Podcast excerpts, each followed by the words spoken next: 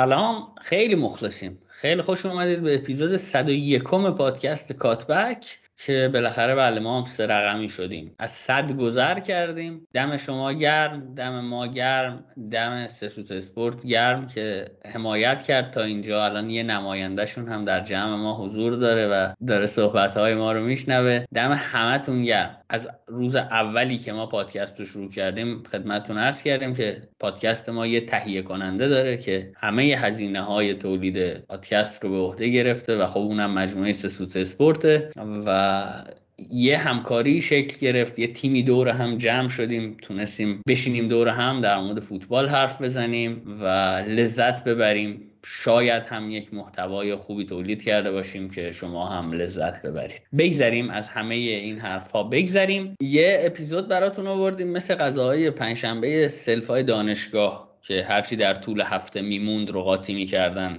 تحویل می‌دادن. همه دانشگاه هم اینجوری بود. هر چیزی از هر غذایی در طول هفته اضافه میومد ور میداشتن میریختن توی برنجی تحویلتون می‌دادن. ولی ما اینجوری بودیم که رفتیم گل هر لیگی رو برداشتیم آوردیم تو این اپیزود. قرار در مورد سه تا بازی به صورت مفصل صحبت کنیم. بازی تیم مجید اینا و اینتر میلان کبیر ال کلاسیکو و بازی لیورپول و منچستر یونایتد. یا بهتره به قول تهران بگم منچستر یونایتد و لیورپول چون منچستر یونایتد میزبان بوده. یادی هم از تهران بکنیم که نداریمش. الان ساعت یک و چهل و سه دقیقه بامداد پنج شنبه هست. علی رضاینا تیمشون باخته مجیدینا تیمشون باخته و ما تیممون برده. آرسنال هم که دیشب تونست لیدز یونایتد رو ببره و تیم آقای بیلسا رو شکست بده و همچنان آرت تا این هنوز هم که هنوزه کرونکیا و شهاب یکی از دوستای ما تنها کسایی هستن که از آرتتا حمایت می‌کنن. بگذریم از همه چیز با اینتر و یوونتوس شروع کنیم. مجید بیا از باخت امشبتون به ساسولو فاصله بگیریم. بریم سراغ بازیتون با اینتر میلان. بازی که قبلش چهار تا برده یکی آورده بودید و این بازی رو هم هم می‌تونستید ببرید حقیقتا هم می‌تونستید ببازید. یعنی جوری بود که هر نتیجه رقم می‌خورد تعجب برانگیز نبود. چطور بودید تو این بازی مجید؟ خب اول سلام عرض می‌کنم خدمت همه شنوندگان و بریم سراغ بحث اصلی. راستش من از ابتدای فصلم چه تو جمعای خودمون چه توی بحثایی که حالا تو جمعای دیگه داشتیم صحبت می‌کردیم گفتم یووه یکم زمان می‌بره تا روی دور بیفته و بتونه مثلا یه ثباتی به دست بیاره و حتی تو اون زمانی که روی دور بیفتم احتمالا تا نیم فصل ریپ می‌زنه و نمی‌تونه اون فرمی که الگری حالا داشت توی فصول دوره اولش رو تکرار کنه. به خاطر اینکه یه سری مشکلات هست تو یووه که باید به مرور زمان رفت بشه. و خب این قضیه پشت این چند تا برد یکی چی که داشتیم یه جوری پنهان شده بود.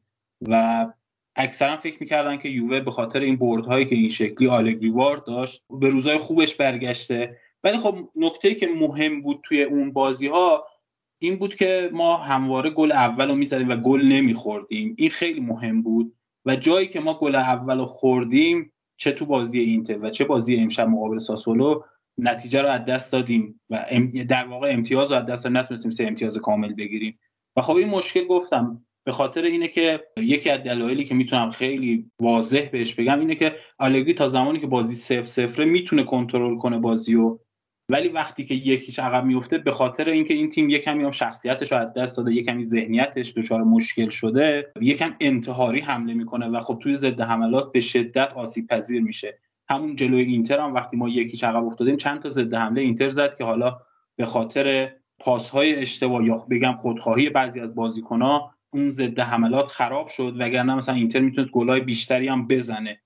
و تو بازی امشب هم که دیگه کامل دیدیم دیگه اتفاقی که افتاد.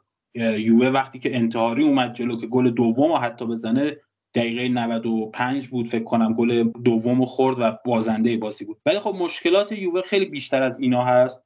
ولی فکر می‌کنم توی این اپیزود جاش نیست که بگیم احتمالا اپیزود سری آ بازش می‌کنم همه اینا رو. ولی اگه بخوام در مورد همین بازی اینتر و یووه صحبت کنم یه چیزی که خیلی برای من جالب بود این بود که مربی ها به همدیگه واکنش می‌دادن. یعنی حتی مثلا قبل از اینکه مربی حریف act ی کنه اون مربی عکس عملش رو نشون می‌داد و reaction انجام میده. مثلا تعویض گالیاردینی که خیلی از اینتریا شاید ایراد بگیرن به خاطرش از اینزاگی خیلی برای من واضح بود. چون که مشخص بود که الگری از دقیقه 60 به بعد کیزا رو وارد زمین می‌کنه و اون سمت زمین با حضور پریشیچ و هاکان احتمالا اگه کیزا وارد می‌شد اتوبان می‌شد. و این یه جور اقدام پیشگیرانه از سمت اینزاگی بود که به نظر من کار درست بود. یعنی من این جور واکنش ها تو طول بازی زیاد دیدم چه از سمت اینزاگی چه از سمت الگری. و مثلا می‌تونیم بگیم که مثلا اینتری که تو این فصل خیلی هجومی بازی می‌کنه به خاطر اینکه نتیجه رو حفظ کنه بعد از زدن گل روی آورد به کنترل بازی و زیاد به اون شکل حمله نمی‌کرد و یووه که مثلا توی بازی های دیگه خیلی تلاش می‌کرد که روی اوپن پلی گل بزنه وقتی می‌دید که بازیکنهای اینتر خیلی توی دفاع هستن و مثلا نمی‌تونه به اون دفاع نفوذ کنه روی آورد به ضربات شروع مجدد و سعی که خطا بگیره. و خب این واکنش هایی که تو طول بازی اتفاق افتاد باعث شد بازی حالت شطرنج گونه از روی نیمکت به خودش بگیره. و حالا من نظرم تا اینجا اینه. اگه که صحبتی داری نوید بگو. منم یه چند تا ایراد به اینترم دارم اگه در ادامه میگم.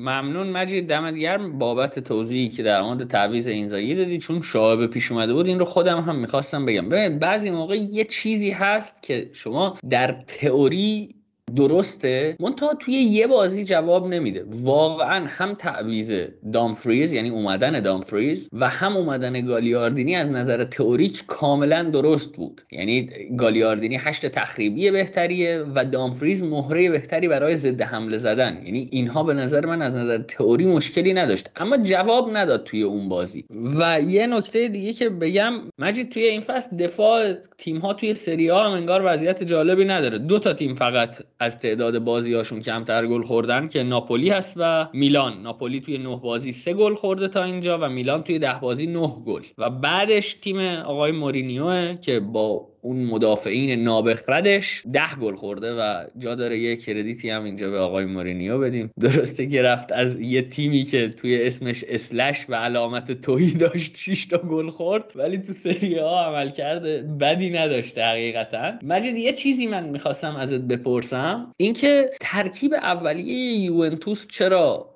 آری از دیبالا و کیزا بود؟ دلیل خاصی داشت؟ یعنی دلیل تاکتیکی داشت یا نه؟ مثلا استراحت داده بود. داستان چی بود؟ خودت برامون بگو. و ایراداتت رو به اینزاگی هم بگو تا با همونجا هم چونه بزنی. دیبالا که از مصومیت برگشته بود و خب آماده نبود برای بازی و خب اخبارش هم قبل بازی اومده بود که اگه بخواد بازی کنه چند دقیقه پایانی میاد توی زمین.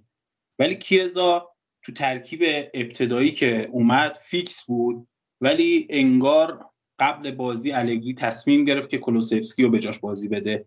و دلیلش به نظر من این بود که کیزا بازیکنی که بیشتر میل داره لبه خط بازی کنه برعکس کولوسفسکی بازیکنیه که به وسط میاد.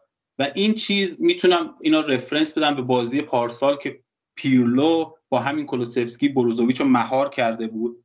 و ایرادی که حالا می‌خواستم بگم دقیقا همین بود به اینتر که اینتر به خاطر اینکه اون وی وسط زمینش با اون سه تا هافبک الان زاویهش خیلی کم شده و اون دو نفر خیلی هجومی تر شدن بروزوویچ یه جورایی تنهاست توی بازی سازی و اگه تیمی بتونه بروزوویچ رو مهار کنه مثل بازی شما مقابل لاتزیو آی ساری راحت می‌تونه اینتر رو حملاتش رو از کار بندازه و دلیل حضور کلوسفسکی به نظرم این بود. حالا یا خودش میومد من مارک می‌کرد یا اینکه گزینه‌های پاسش رو سعی می‌کرد ببنده. مخصوصا تا زمانی که برناردسکی هم توی زمین بود. حالا برناردسکی مصدوم شد و رفت و با اومدن بنتانکور این پلن جور دیگه ادامه پیدا کرد. ولی در کل دلیل عدم حضور کیزا بیشتر همونی که گفتم به خاطر این بود که بیشتر بازیکنیه که لبه خط بازی می‌کنه و نمی‌تونه اون فضایی که الگری مد نظرش بود و پوشش بده. مجید توی دو فصل اخیر اولین کسی که این کار رو کرد با این حرب بروزوویچ رو از مدار بازی خارج کرد می‌دونی کی بود؟ نه الان حضور ذهن ندارم راستش. ماورو ساری بود با آقای برناردسکی و باز من دلم میسوزه که چقدر هوادارهای یونا... یوونتوس می‌بینی آدم اسم تیمایی که دوستشون نداره رو به جای هم می‌خواد به کار ببره. به جای یوونتوس داشتم می‌گفتم یونایتد. و چقدر تلخه که هوادارهای یوونتوس هنوز که هنوزه دارن به این پیرمرد بنده خدا دریوری میگن. مجید یه چیز دیگه ای در مورد به قول خودت این وی خط هافبک اینتر صحبت کردی؟ به نظرت امکان داره در طول فصل هاکان جاش رو به وسینو یا ویدال بده جا... یعنی جای فیکسش رو. چون هاکان هر چند هم که روی نیمکت نشسته چند تا بازی ولی به نظر می‌رسه هنوز هم انتخاب اول اینزاگیه برای توی اون پست بازی کردن. به نظرت ممکنه در طول فصل هاکان جاش رو به ویدال یا وسینو بده؟ احتمالش به نظر من کم نیست. مخصوصا ویدال که یه هافبک تخریبی تره و شاید بتونه بیاد عقب کمک بروزوویچ کنه.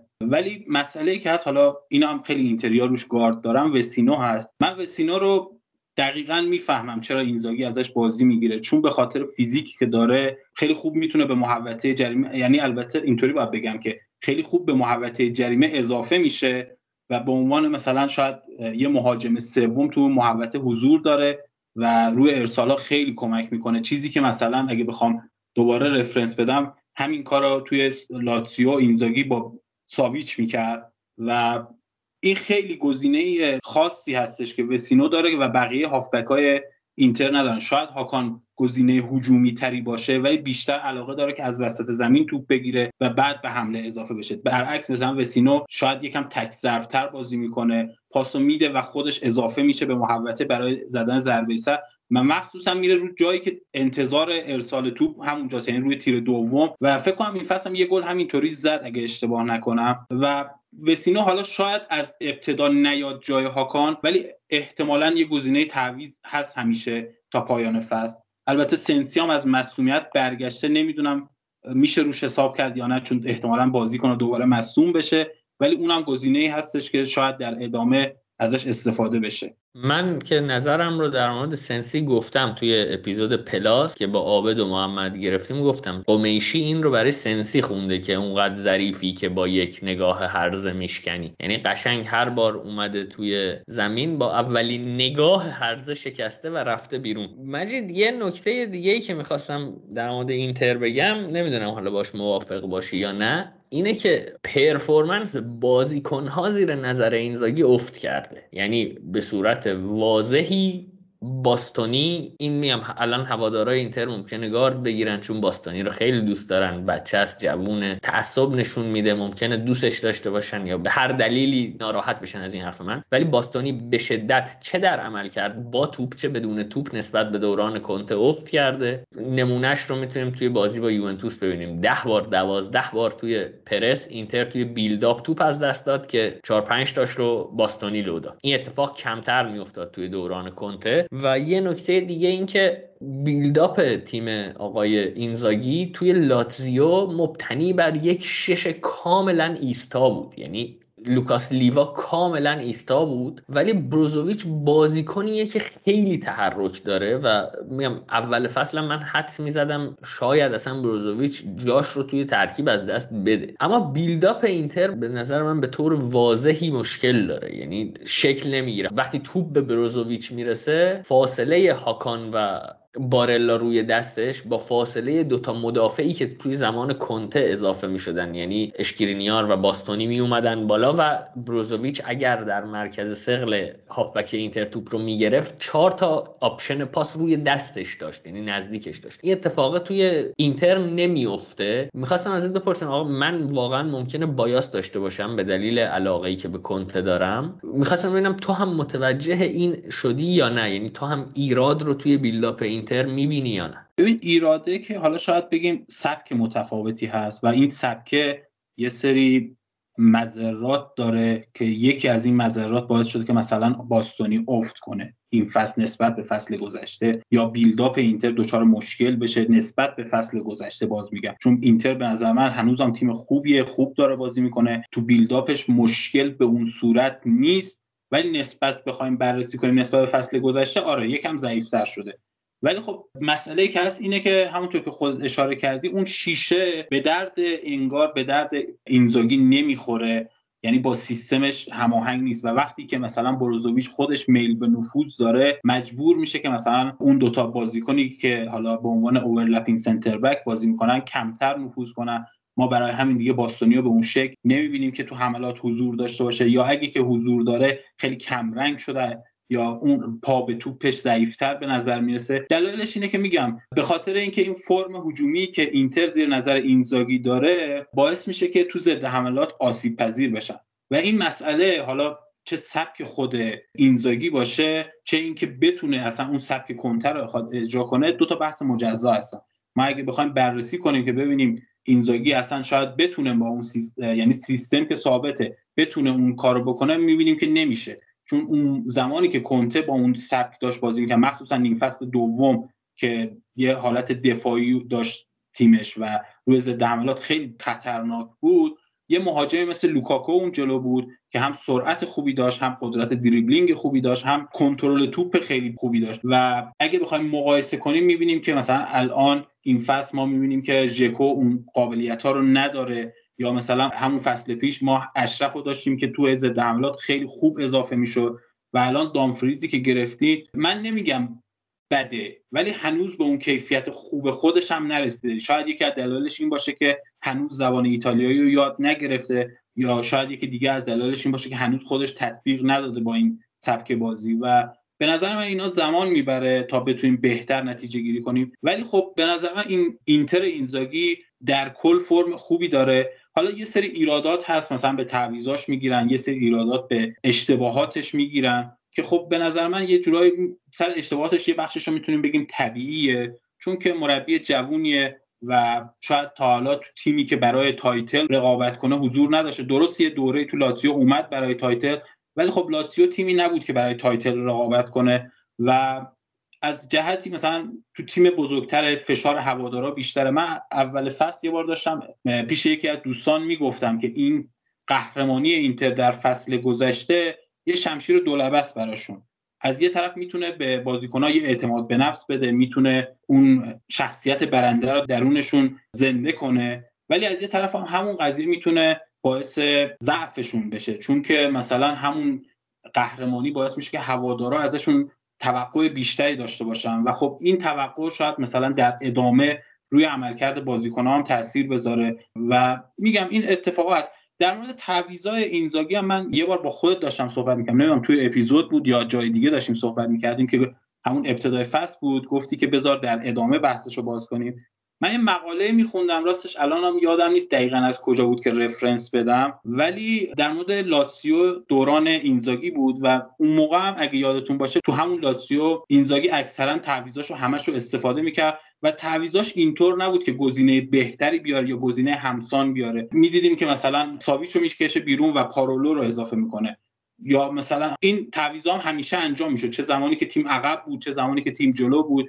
و اینو نمی‌تونیم بگیم که مثلا صرفا به خاطر حفظ نتیجه یا گرفتن نتیجه بود. بیشتر این تو مقاله بیشتر به این اشاره شده بود که به خاطر اسکواد کوچیکی که لاتسیو داره اینزاگی مجبور این تعویضا رو بکنه تا از ترکیبش محافظت کنه تا از اون بازیکنهای کلیدیش محافظت کنه در ادامه فصل.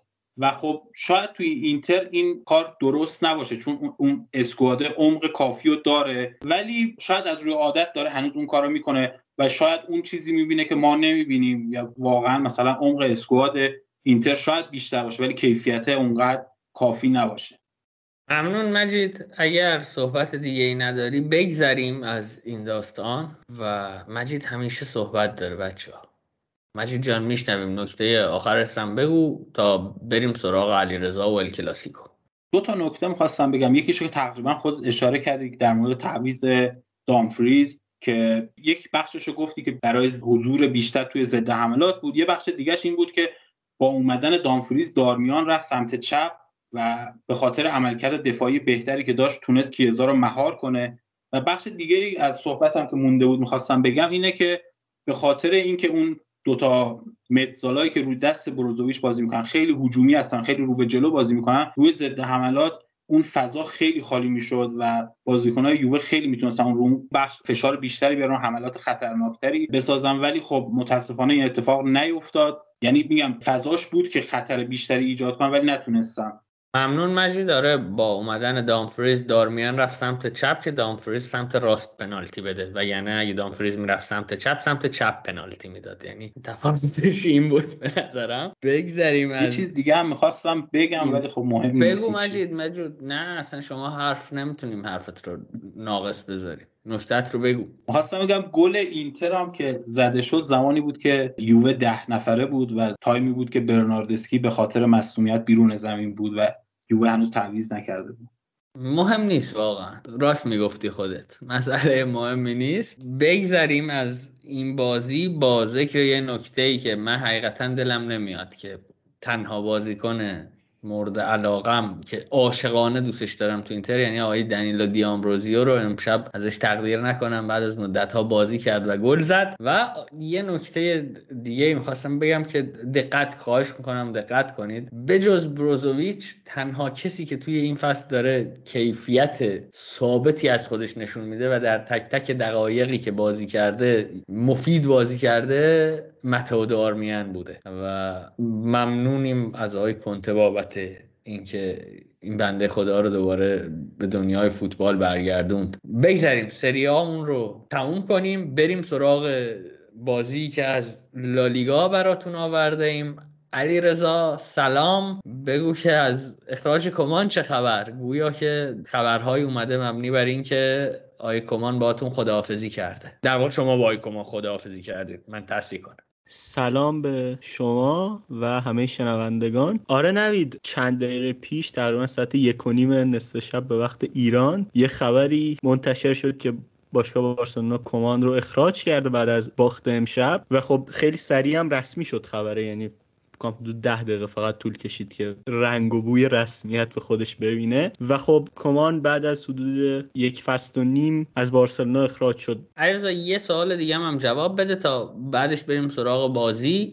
گزینه معرفی شده توی همین خبرهایی که میاد یا نه؟ احتمالا ژاوی مربی بعدی بارسلونا میشه و خیلی توافقات انگار نزدیکه. قابل پیش بینی هم بود که اگر وسط فصل تغییر مربی رخ بده گزینه همین آقای ژاوی باشه و ژاوی از اسد بیاد بارسا. ممنون علیرضا لحن جالبی داشتی بگذریم از این. علیرضا بیا بازی امشب رو فراموش کنیم. این بازی با رای وایکانو که هیچ. بعد بازی رئال بارسلونا که ما با هم صحبت می‌کردیم یادم که یکی از بچه ها گفت که علیرضا الان عصبانیه و فحش میده و هم تو هم من گفتیم که اتفاقا بارسلونا عملکرد خوبی داشت. یعنی توی بازی رئال بازی با رئال بارسلونا نسبت به بازی های قبلیش به نظر من فوتبال قابل دفاع تری ارائه کرد.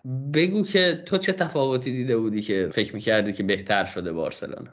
ببین من بازی رو که دیدم یه سری ایرادات می‌دیدم در تیمم و ایرادات کمتری بود. تیم توی من مارک کردن موقع پرس خارج کردن single pivot تیم رقیب از جریان بازی و مختل کردن بازی سازی رقیب به نظر من پیشرفت کرده بود و در کنار اون حضور جوردی آلبا و دست جوردی آلبا به عنوان دفاع چپ و دست به عنوان وینگر چپ باعث شده بود تیم بتونه از عرض زمین بهتر استفاده کنه و خب اینها نسبت به بازی قبل نکات مثبت حساب می شدن در واقع. تیم خیلی خوب نبود. رئال تیم برتر زمین بود. ولی اون توقعی که من حداقل در ذهنم نسبت به کلاسیکو داشتم پیش از بازی واقعا هم اونجوری نبود. ما موقعیت های خوبی ساختیم تو جریان بازی. شاید اگر مثلا اون توپ سرجینیو دست تبدیل به گل می‌شد روند بازی تغییر می‌کرد. ولی خب در کل به نظرم بارسلونا نسبت به چیزی که شاید همه فکر می‌کردن عملکرد مطلوب تری داشت. ایراداتی هم در تیم بود. به شکل واضح این بود که مینگزا به عنوان یک دفاع راست واقعا توانایی اسکن کردن بالایی نداشت. بارها بارها دفاع وسط های رئال مادرید توپای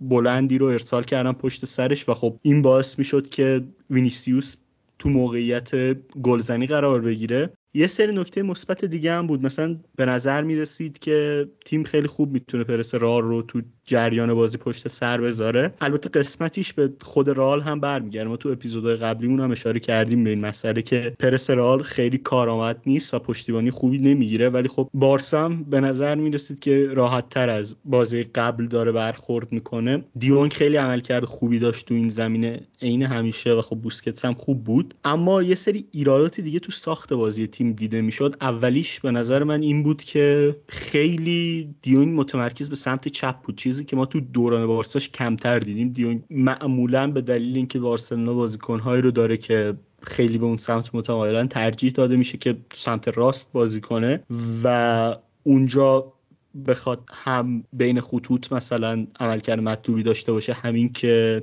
بیاد و به box اضافه بشه. ولی تو این بازی یه فضای متراکمی به وجود میومد که فاتی داخلش بود دیپای داخلش بود آلبا داخلش بود و دیونگ هم این بازی بهش اضافه شده بود و خب این یکم باعث شده بود که کار برای پیش بینی کردن حملات بارسا آسون بشه برای رئال مادرید و خب خیلی راحت تو خیلی از دقایق بتونن بارسا رو کنترل کنن من می‌خواستم دو تا چیز از علیرضا بپرسم. یکی در مورد نقش بوسکتس بود توی این بازی که خیلی تحسین شده بود و می‌گفتن که مثلا به فرم خوبش برگشته و دومیش هم بازگشت مصدومای بارسا بود مثل آگوئرو که فکر کنم تو این بازی گل زد درسته؟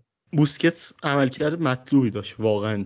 برخلاف بازی امشب ولی در مورد آگوئرو من خیلی موافق نیستم. گلی که زد گل خوبی بود واقعا. اما تو این چند دقیقه که برای ما بازی کرده اگر اون گلش رو فاکتور بگیریم نه تو link-up خوبه نه پرس می‌کنه. و امشب که اصلا هیچ کدوم از موقعیتاش تبدیل به گل نمی‌کرد. و خب کلا به نظر می‌رسه اصلا یک دهم اون آمادگی هم که تو سیتی داشت رو نداره. یعنی که جدا از اینکه حالا مصدومیتاش هست تو زمین هم واقعا خیلی کار موثری رو انجام نمیده. حالا علیرضا امشب اون توپی رو که ورداشت برد آفسایدم بود داورم آفساید نگرفت پرچم نزد چرا نزدش تو گل؟ اون توپ دیگه باید می‌زد تو گل.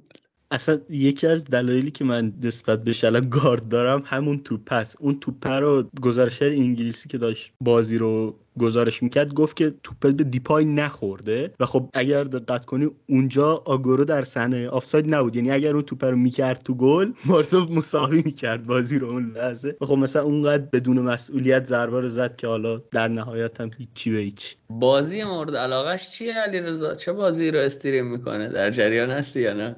من فقط یه ویدیو ازش دیدم که فیفا داره بازی می‌کنه و خیلی حال می‌کنه که مثلا هواداره سیتی داره هم اسم کوچیکش رو صدا میزن سرخیو سرخیو میگه. من این ولی احتمالا فورتنایت هم مثلا دوست داشته باشه. احسن. من یه سوال دیگه ای می‌خواستم علی رضا ازت بپرسم. این که ببین دو تا گلی که رئال زد یک الگوی مشابه و خیلی دردناک برای هواداران بارسا داره و کسایی که این تیمو دوست دارن. ببین دو تا بازیکن خط دفاعی رئال وسط زمین خودی توپ می‌گیرن تا وسط زمین شما کری می‌کنن بعد پاس میدن بعد پاس می‌گیرن یا ای که ریباند رو توی محوطه جریمه می‌زنن توی گل شما. این عجیب نیست؟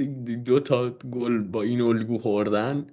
چرا اتفاقات اصلا یکی از ضعف هایی که ما تو این بازی مخصوصا داشتیم این بود که تو کورنرها خیلی تیم آسیب پذیر یعنی کورنرهایی که ارسال می‌کردیم ساختار دفاعیمون خیلی آسیب پذیر بود. به این شکل که فقط کافی بود کورتوا بیاد بیرون توپ رو جمع کنه. و بعد با پرتاب دست به اولین بازیکنی که می‌بینه توپ رو پاس بده. بعد از اون به شکل اتوماتیک یعنی بدون هیچ تمرینی. کافی بود فقط بازیکن رال به همینجوری پاسهای متوالی طولی بدن تا به دروازه بارسا برسن. این یکی از ایراداتیه که من مثلا به سیستم پرس بارسلونا می‌گیرم. اینکه سیستمی که کلا بر مبنای من مارکینگ باشه با جا موندن یک بازیکنش تموم میشه همه مسائل. و خب با جریان بازی چندین دفعه این اتفاق افتاد. جدا از کورنرها که معمولا مثلا پوشش خوبی نمیدیم و تمام این مسائل. یعنی به نظر می‌رسه که بارسلونا واقعا تو ساختار دفاعیش برای اینکه ضد حمله نخوره هیچ پلن مشخصی نداشت. ممنون علی رضا بریم سراغ رئال. ما دوست داشتیم سینا هم امشب اینجا پیشمون باشه. قرارم بود بیاد اما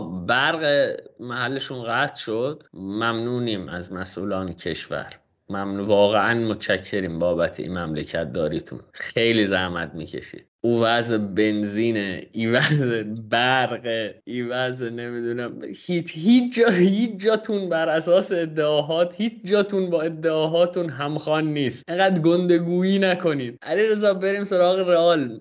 از تو می‌پرسم. چون با هم دیالوگ داشتیم در مورد وینیسیوس می‌خواستم ببینم که حس می‌کنی وینیسیوس نسبت به اون بچه ای که فصل قبل شده بود. الان یک انسان بالغه که قشنگ می‌تونه بار تیم رو به دوش بکشه یا نه؟ یا من دارم اشتباه می‌بینم به دلیل دقایق کم مشاهده بازی های من به نظرم پیشرفت کرده واقعا وینیسیوس. اما چیزی که شاید باعث بشه روی نظر تو تأثیر گذار باشه اینه که اصلا رئال به سبکی که وینیسیوس عادت داره بازی کنه نزدیکتر شده. یعنی اینکه رئال خیلی مستقیمتر بازی می‌کنه. و من نمیگم این لزوما چیز بد یا خوب یا اون چیز دیگه ولی داره رئال مستقیم تر بازی می‌کنه. وینیسیوس معمولا فضای بیشتری برای انجام حرکاتش داره. معمولا بیشتر پشت دفاع رقیب فرصت می‌کنه که توپ رو در اختیار داشته باشه. و خب تو این بازی بارسلونا فکر کنم کامل نشون داد دیگه که چقدر می‌تونه اذیت بکنه یک خط دفاعی رو و عقب نگهشون داره. و خب این مسئله رو تو بازی های مختلف دیگه این فصل هم نشون داده. یکی دو بار یه بار که باعث اخراج گلر رقیب شد. وسط زمین تک تک بود با گلر و بارها بارها از این فرصت هایی که داشته نهایت استفاده رو برده گلای زیادی هم زده واسه رئال در شروع فصل. به نظر من پیشرفت کرده واقعا نسبت به فصلهای قبلش. و خب مهمترین پیشرفتش هم این بوده که جلوی دروازه یکم راحت تر به نظر می‌رسه. یه نکته ای که علی رضا حالا ما تو اپیزود پلاس هم در مورد آنجلوتی مفصل حرف زدیم حلالیت طلبیدیم بابت نقد هایی که بهش کردیم. الان هم عابد داره احتمالا لبخند می‌زنه. ما سه نفر بودیم که به شدت آنجلوتی رو اذیت می‌کردیم. محمد که رسما bully می‌کرد آنجلوتی رو بعد یه اپیزود ساختیم. هر ستامون در مورد آنجلوتی حرف زدیم. یه چیزی که من خیلی این بازی تحت تاثیرش قرار گرفتم. استفاده از آلابا توی نقش overlapping center back بود. یعنی جفت شدن این دوتا بازیکن و ترکیب مهارت ها و quality هایی که این دوتا بازیکن دارن واقعا ترسناکه. یکیشون که مثل وینیسیوس دریبلینگ بسیار خوبی داره بسیار سریع می‌تونه فرارهای خوبی داشته باشه و یکیشون هم آلابا که هم شوت های خوبی می‌زنه که زد یکی و همین که توانایی ارسال پاس خوب داره یعنی هم دیلیوری خوب داره و هم شوت خوب می‌زنه. این استفاده از این ترکیبه رو هم حقیقتا من خیلی پسندیدم و دم آقای آنجلوتی هم گرم. من فکر می‌کنم نکته ای که در مورد رئال مادرید و حرفی که زدی وجود داره اینه که بیشتر باید در قالب سه نفر دید. این ترکیب رو. کسی که جامون تو صحبتات فرلان مندی بود. یعنی قشنگ این آدم مهره بود که رئال مادرید از اول فصل کم داشت. مندی بازیکنیه که حمله توپ خیلی خوبی داره. پس می‌تونه گزینه ای باشه برای اینکه تیم پرس رقیب رو بشکنه. کاری که رئال انجام می‌داد یکی از option هاش این بود که با فرلاند مندی پرس بارسا رو بشکنن مسئله بعدی اینه که فرلاند مندی طول گام بالایی داره و خب این باعث میشه که وقتی کنار وینیسیوس قرار می‌گیره به عنوان دفاع چپ آلابا حالا به یک تهدید بیشتری تبدیل بشه. یعنی اینکه توی خط حمله رئال فرض کنید کریم بنزما هست که اگر توپی براش ارسال بشه می‌تونه خیلی خوب کنترل کنه پشت دروازه بازی کنه. رودریگو وینیسیوس و مندی اینها تهدیدهایی هستن که رئال مادرید می‌تونه برای رسیدن به دروازه رقباش استفاده کنه. و خب وقتی این سه نفر حالا در سمت چپ خط بازی رئال قرار می‌گیرن خیلی خیلی خطرناک میشن. و چیزی هم که اصلا توی اخبار حالا در رسانه اسپانیایی مطرح می‌شد این بود که ترجیح تیم هم بر اینه که آلابا دفاع وسط سمت چپ باشه مندی دفاع چپ باشه و وینیسیوس وینگر چپ که بتونن از این مثلث نهایت استفاده رو ببرن. آره علی رضا دقیقا یک پلن کلا ایه که بسیار هم پرتکرار میدیدیمش. اینه که وینیسیوس توی flank توپ می‌گیره. مندی توی flank اضافه میشه. یعنی برخلاف انتظاری که مثلا داریم که وینیسیوس بره روی half space وایسه و مثلا از اونجا به توپ بزنه این کار رو هم می‌کنه. اما تکرار این که روی flank توپ بگیره مندی اضافه بشه دو نفر رو بکشن توی flank و روی half space برای آلابا جا خالی کنن یا فضا خالی کنن این رو این یک الگوی تکرار شونده است و الگوی دوست داشتنی هم هست حقیقتا. اگر صحبتی نداری علی رضا در مورد این بازی و شرایط رئال که من یه سوال کلی در مورد لالیگا ازت بپرسم و برگردیم بگذریم در واقع از این. من سوالم اینه که بارسلونا رو می‌ذاریم کنار چون که احتمالا تغییر مربی خواهد داشت و تحلیل و بررسی شرایطش یکم پیچیده تره و باید فاکتورهای بیشتری رو در نظر بگیریم از ساعت دو و 26 دقیقه شب که خبریش ساعت یک و نیم منتشر شده بحث به دوره اما رئال رو در قامت جنگ برای قهرمانی این فصل لالیگا می‌بینی؟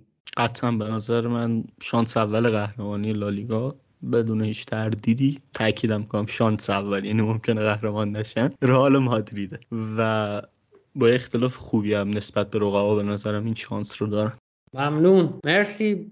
فکر کنم تا اینجا کفایت می‌کنه. بریم یه استراحتی کنیم یه موزیکی هم بشنویم و برگردیم. در خدمتتون باشیم با بازی لیورپول و یونایتد. عابد عزیز و محمد رضا هم به جمع ما اضافه میشن تا در مورد این بازی که برای یک عده شیرین و برای یک عده بسیار تلخ بود صحبت کنیم. میریم و برمیگردیم.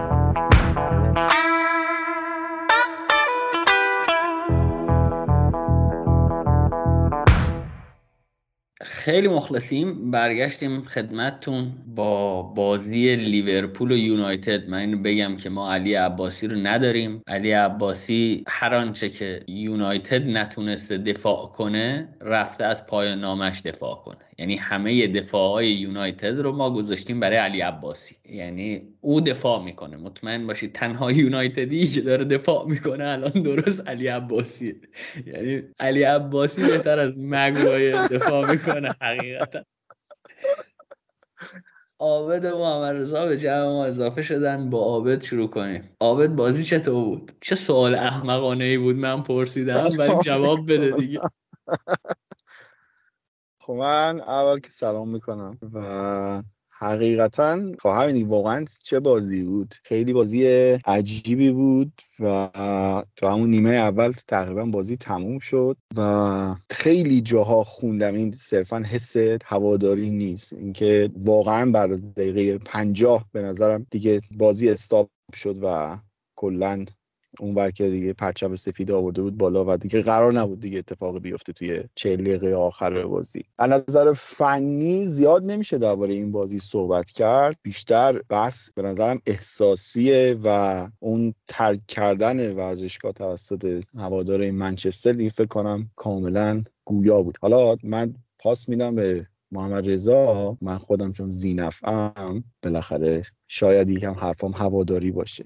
سلام سلام نوید علیرضا مجید و عابد که اضافه شد به ما. و سلام همه که گوش می‌کنن. صدای ما رو ببین عابد واقعا بازی کاملا یک طرفه بود دیگه. یعنی خیلی کم و به ندرت ما یادمون میاد که یونایتد تو زمین خودش اینجوری جلوی هوادارانش. حالا بازی سال پیش جلوی تاتنهام بود ولی خب هواداران نبودن. ولی این بازی کاملا جلوی هوادارا و رقیب سنتیش بیا تأخیر بشه. بازی که توی نیمه اول به قول تو دیگه تکلیفش مشخص شده بود. اگه ترحم لیورپول نبود احتمالاً آفراژ گل یا اختلاف گل بیشتر می‌شد. ولی خب انتقاد اصلی که از اوله گرفته میشه من می‌خوام حالا یه ذره بگم که چرا به اینجا رسیده یونایتد؟ یه ذره بخوام از تاریخ این بازی این دو تیم از زمانی که اوله سرمربی شده بررسی کنم. ببین اوله گونار سولشایر در شش بازی گذشته که جلوی لیورپول انجام داده فقط دو بار باخته. در سه تا از این بازی هاش سولشایر از چه ترکیب استفاده کرده؟ از مهاجمانی استفاده کرده که مهاجمای کامل و مهاجمای box نبودن. مهاجمایی بودن که برای مثلا اولین بازی که سولشایر انجام داد یک بازی 4 4 2 لوزی چیده بود و در اون بازی رشفورد و لوکاکو بازی می‌کردن. همون اکتبر اون سال که بازیشون یک یک شد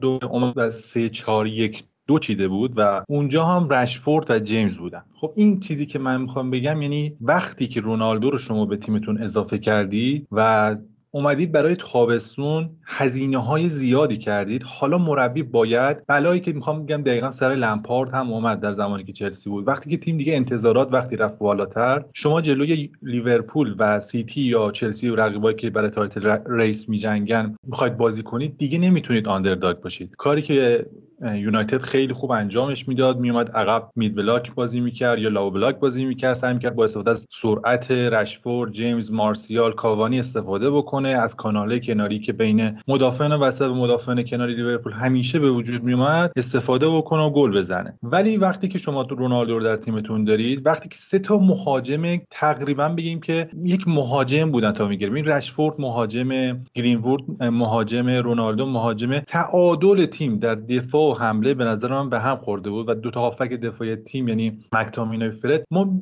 بحث کردیم با خود علی هم چقدر بحث کردیم که آیا دو تا بازیکن در سطح چمپیونز لیگ یا بگیم در سطح بالای مسابقات اروپایی هستن یا نه و می‌تونن اون تنهایی که در میانه زمین به وجود میاد برای یونایتد رو تحمل بکنن یا نه. و فکر کنم اولین و مهمترین ایرادی که منچستر داشت تو بازی آن بالانس بودن در دفاع و حمله بود که خب ایرادات جزئی تری هم داشت که حالا جلوتر بررسیشون می‌کنیم. من حقیقتا دلم نمی‌خواد جوری حرف بزنم که واقعا یه فکر کنن اثر کینه است یا مثلا اثر بغضه یا از مثلا یک احساسی برمیاد. ولی من این این رو نمی‌تونم درک کنم. شما مثلا توی یک بازی می‌بینید که یک اتفاقی میفته مثلا یه پنالتی یه گل زود هنگامی و شیرازه یک تیم میپاشه و تا میگی که اوکی یه بازی بوده و مثلا بیا در موردش حرف نزنیم ببینیم بعدا چی میشه. اون اتفاقی که توی دقیقه پنج افتاده برای یونایتد. اینه که لیورپول توی یک صحنه یه سه در مقابل یک توی زون 14 منچستر به دست آورده که وینگر سمت راست لیورپول دفاع راست لیورپول و شماره 8 لیورپول. از هر unit لیورپول یک نفر با دفاع چپ منچستر یونایتد 3 به 1 شدن. این ببینید واقعا قصد تمسخر ندارم. خود موقعیت موقعیت کمدیه. یعنی از سه unit یک تیم یک نفر اومده با دفاع چپ تو سه به یک شده توی zone 14 این شما دیگه هر چیزی که بخوای هر حرفی بخوای بزنی اضافه است به نظر من. یعنی این پدیده پدیده به قول داروین صبوری ما قبل نقده این پدیده جاش سطل زباله است. این اصلا در موردش صحبت کردن وقت تلف کردنه. من نمی‌دونم جدی چطوری میشه در مورد مثلا همچی چیزی توی چارچوب تئوری فوتبال صحبت کرد. نوید من اصلا اینجوری می‌خواستم ادامه بدم که یعنی اگر یازده تا بازیکن منچستر رو کلا میکاشتن تو زمین و می‌گفتن شما کل 90 دقیقه تکون نخورین تو همون position باشین. فکر نمی‌کنم همچین نتیجه ای توی نیمه اول به این سادگی به دست میومد یعنی لیورپول کار خاصی یعنی برنامه خیلی عجیب و غریبی نداشت. یعنی صرفا میومد یه،, یه دور از سمت چپ یه overload اصلا یهو خود به خود خالی می‌شد. بعد مثلا من تیم خودم معروف به پرس از بالا ولی من یاد ندارم که مثلا مثلا آرنولد یا رابرتسون fullback حریف رو توی اون zone بخوام برن پرس بکنن. یا اگر می‌رفتن پرس می‌کردن کسی که میومد پشتشون رو کاور می‌کرد شماره هشت تیم بود که حالا مثلا سمت آرنولد بیشتر می‌رفت بالا پشتش هندرسون میومد کاور می‌کرد. ببین از صحنه گل اول حالا من توی توییتر هم نوشتم یه سه بار این pattern ه تکرار شد. هر سه بارش توپ زمانی که دست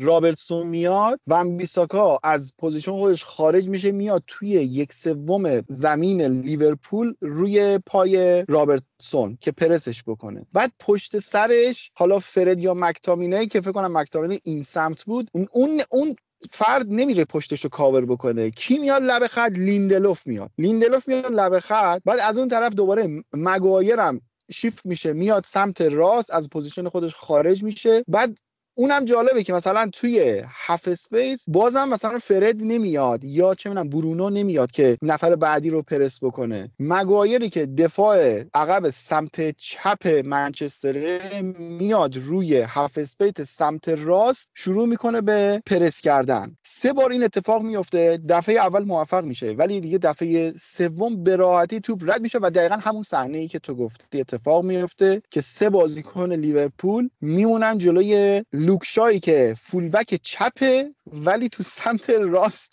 زمین قرار گرفته تنها. به قول تو یادم یه بار سر بازی سیتی و رئال داشتیم حرف می‌زدیم. یه حرف جالبی زدیم. می‌گفتی که آقا پرس یک پترنه یک نفر که میره نفرات دیگه خودشونو به نسبت اون طرف به نسبت اون مکان زمانی که ما همیشه دربارش صحبت می‌کردیم جاگیری می‌کنن. یه وقتی یه نفر میره نفر دوم باید بره گزینه پاس اون طرف رو حداقل شادو کاور بکنه. مثلا برونو سر گل اول از زمین خودش یه می‌زنه میره تا به الیسون می‌رسه. ولی یک نفر در ادامهش کوچکترین کاوری یا چیزی. میگم به نظر اصلا از نظر فنی خیلی بازیه. واقعا نمی‌دونم اصلا عجیب غریبیه. آیا اوله از اینا خواسته بود که اینطور دفاع بکنید؟ یا خود بازیکنها کلا اصلا از نظر ذهنی آمادگی اینو نداشتن و کسی سر جاش نبود؟ واقعا خیلی عجیب بود بازی. عابد این ایراد فنی من فکر کنم از یه جا نشد می‌گیره. شاید از دو جا. یکیش از مسئله ذهنیه. من فکر کنم وقتی بازیکنها می‌دونن که رونالدو مهاجمیه که از نظر آمار در لیگ از بیکیفیت ترین بازیکن‌ها تو پرسه سعی می‌کنن که بیان جبران بکنن. چرا؟ می‌بینید که رشفورد بعضی موقع بی خودی میاد تو پای حریف. عجله می‌کنه فضای خوشش رو خالی می‌کنه. یا چند بار دیدیم که گیرین بود این کار کرد. به قول تو برونو از نیمه زمین اومد که روی توپه که آلیسون رو پاشه پرس بکنه. اصلا دلیلی نداشت برای این کار. یه دلیل دیگه هم فکر کنم تو تمرینای یعنی مقاله هایی که از یونایتد میاد حالا سایت های معتبر انگلیسی تلگراف اتلتیک همه اذعان می‌کنن که تمرینات منچستر برای پرس انگار که سطح خوبی نیست و رضایتمندی بازیکنان رو هنوز جلب نکرده. ایراد می‌گیرن که مکه نوکری که حالا تمرینات تیم رو برنامه ریزی می‌کنن برای انگار تیم جوانان و یک تیم آکادمی سطحشونه و آموزشاشون خوب نیست. چیزی که اتلتیک می‌گفت انگار که فقط طرح یه خطی پرس منچستر اینه که نزدیکترین بازیکن به توپ بره فشار رو بیاره بقیه بازیکنان به قول معروف ریشیپ کنن برن سر جاهاشون قرار بگیرن. ولی ما می‌دونیم که هر کسی که یک کم از پرس و چگونگی پرس آموخته باشه که بازیکنی که میره سمت توپ اول باید به تایم بندیش ببینه چطوره آیا سر تایم بندی میره رو پای بازیکن زاویهش درسته به قول تو shadow press بکنه بقیه بازیکن‌ها گزینه پاسشون رو ببندن. ولی ما اصلا در منچستر یونایتد چنین چیزی نمی‌بینیم. چیزی که آبل گفت دقیقا درسته. فن بیساکا میاد تا نیمه زمین لیورپول میاد تا اونجا پرس بکنه و هیچ دلیلی نداره رابرتسون که در نیمه زمین خودی رو اینجوری بره پرس کنه. چرا؟ چون هیچ برنامه و هیچ پلنی انگار توی تیم چیده نشده بود که آقا کی کیو بگیره. حالا در مورد build-up هم خیلی میشه بحث کرد. نمی‌دونم حالا پرس انقدر بد کرده و بازی بدون توپ یونایتد بد بوده من فکر کنم بچه بازم صحبت دارم محمد رضا در مورد آموزش صحبت کرد. ما مصاحبه ای که بلیچر گذاشت و وایرال هم شد از اون دختر ده ساله توی کاتبک هم گذاشتیمش با زیرنویس. یه تیکه جدی دختر ده ساله هم میگه میگه که it seems they didn't learn anymore. یعنی انگار هیچ چیزی یاد نمی‌گیرن. و واقعا اون دختره خیلی عجیب غریب بود. به نظر من لیاقتش برای نشستن روی صندلی سرمربیگری منچستر خیلی بیشتر از کسیه که الان اون صندلی رو اشغال کرده. هم ناز بود خیلی و همین که نکته های درستی رو اشاره می‌کرد. یه نکته هم سامان زمانزاده توی توییتر نوشت که از اینکه وقتی توی دفاع توی دفاع زونال یه مسئله ای که شما باید درک کنی اینه که کی رها کنی. و خب این این دقیقا همون مسئله بود که توی گل اول هم دیدیم دیگه مکتامین به قول این خارجی ها مکتامینی و مگوایر و لیندلوف میرن فشار میارن روی یک بازیکن صاحب توپ و با یک پاس سه نفر از مسیر بازی خارج میشن و اون صحنه کذایی رخ میده. کلا تیمایی که مدرن پرس می‌کنن ما دیگه هر روزم تعدادشون داره بیشتر میشه. اصل اولش چی؟ زمانی که پاس داده میشه بازیکن شروع می‌کنه اون حرکت انفجاریش انجام میده میره سمت حریف که توپش رو بزنه. نه اینکه هنوز پاس به طرف نرسیده تو داری با تمام شتاب حرکت می‌کنی که بری به طرف مقابل برسی که توپ بهش رسید توپش رو بزنی. یعنی اصلا اولین اصل رو توی مبحث پرس منچستر انجام نمیده. بعد یه نکته دیگه ای هم که داره اینه که توپ انگار یه حالت آهن ربایی داشت. یعنی جایی که توپ هر, هر طرف که توپ حرکت می‌کرد تو تعداد خیلی زیادی بازیکن منچستر رو می‌دیدی و احساس می‌کردی که مثلا ده نفر فقط دارن به صورت هماهنگ به اون زونی میرن که توپ هست. مثلا سر گل چهارم توی اون صحنه چهار تا بازیکن لیورپول سمت راست دفاع منچستر هستن. ولی نه تا بازیکن منچستر تو اون ناحیه است و سر اون صحنه تازه لیورپول ده نفره هم هست. و این این حالت خیلی اغراق‌آمیز از اینکه شاید اینطور بشه برداشت درستی کرد که بازیکنان نمی‌دونن وظیفهشون چیه تو زمین و صرفا می‌دونن دنبال تو آقا سر این صحنه من یه توییت هم کردم پاکش کردم. گفتم شاید دوستان ناراحت بشن. جدی این صحنه ای که گفتی انقدر خندهدار بود. من توییت کردم گفتم که به نظرم اوله می‌خواد اون سمت زمین رو شلغم بکاره که انقدر خالیش کرد. یعنی هیچ نبود. یعنی اون سمت زمین هیچ اثری از هیچ موجود زنده ای که با لباس منچستر یونایتد وجود داشته باشه نمی‌بینی. و میگم اینها همه باور کنید من از سر مثلا تحقیر این حرف رو نمی‌زنم. از جانم.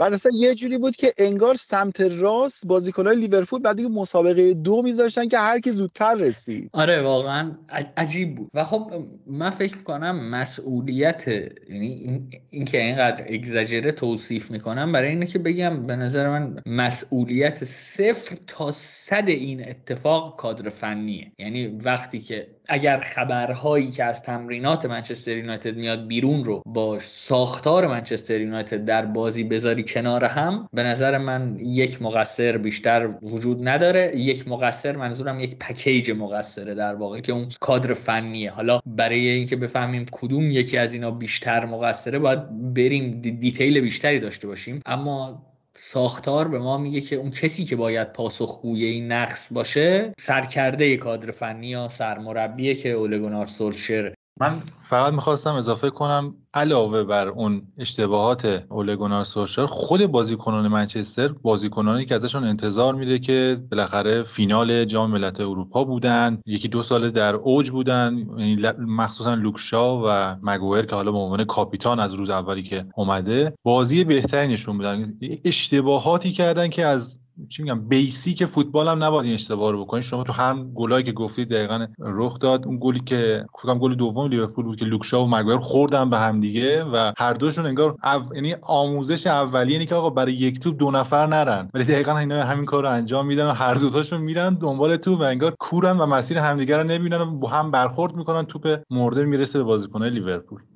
من یه تکمیل کنم حرف محمد رضا رو. ببین محمد رضا میگه که اولین اصل اینه که دو نفر برای توپ نرن. ببین شما ممکنه تیمت در طول فصل از هر خطای نابخردانه ای که ممکنه دفاع یک تیم انجام بده در طول فصل از هر کدوم یکی رو انجام بدی ولی اینکه در یک بازی هر آنچه که نباید بکنی رو بکنی این واقعا دیگه قابل پذیرش نیست. یعنی این نشون میده که از یه جایی این ساختاره داشته فرو میریخته و دقت و توجهی بهش وجود نداشته. یا محمد روی گل سوم لیورپول که اولین گل صلاح بود روی اون توپ روایی که کیتا انجام داد و کاری که تخصص لیورپوله. صلاح کجا ضربه اولش رو می‌زنه؟ دقیقا روی کنج محوطه جریمه است دیگه. توپ اولی که می‌زنه که مگویر و شاد طبق معمول میان و حالا توپ اول رو قطع می‌کنن. اصلا کلا توی یه سیاره دیگه ای بودن واقعا یه همچین پرفورمنسی من از دو مدافع نمی‌دونم یادم نمیاد. همونجا باز دوباره با هم دیگه درگیر میشن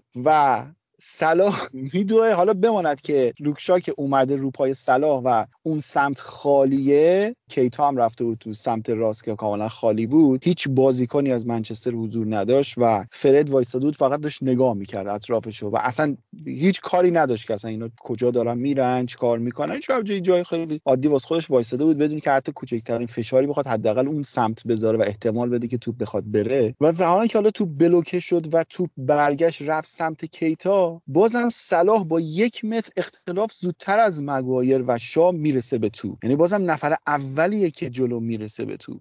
و نمی‌دونم دیگه واقعا به نظرم رد بشیم از مشکلات بازی. یه کامنت هم روی حرف نوید داشتم که مسلما تمام این اتفاقات و نحوه بازی منچستر کاملا موافقم که تقصیر اوله است ولی کلا به نظرم برایند مدیریت ناصری منچستر نوید و خیلی از تیم ها به نظر من نمی‌دونم تیم های بزرگ اروپایی کلا دچار این سوء مدیریت شدن و احساس می‌کنم که حالا مثلا یه نمونهش الان علیرضا هم درباره بارسا صحبت کرد. یه جاهایی احساس می‌کنم خودشون متوجه شدن که تیم اون پرفورمنس قدیمی خودش رو نداره. اومدن با مثلا هزینه های سنگین تر کردن که بخوان یه شورتکاتی بزنن و خیلی سریع بخوان اون مشکل رو برطرف بکنن. ولی اون چیزی که حقیقته اینه که این سرعت انجام نمیشه و فوتبال حالت ماکروویوی نداره.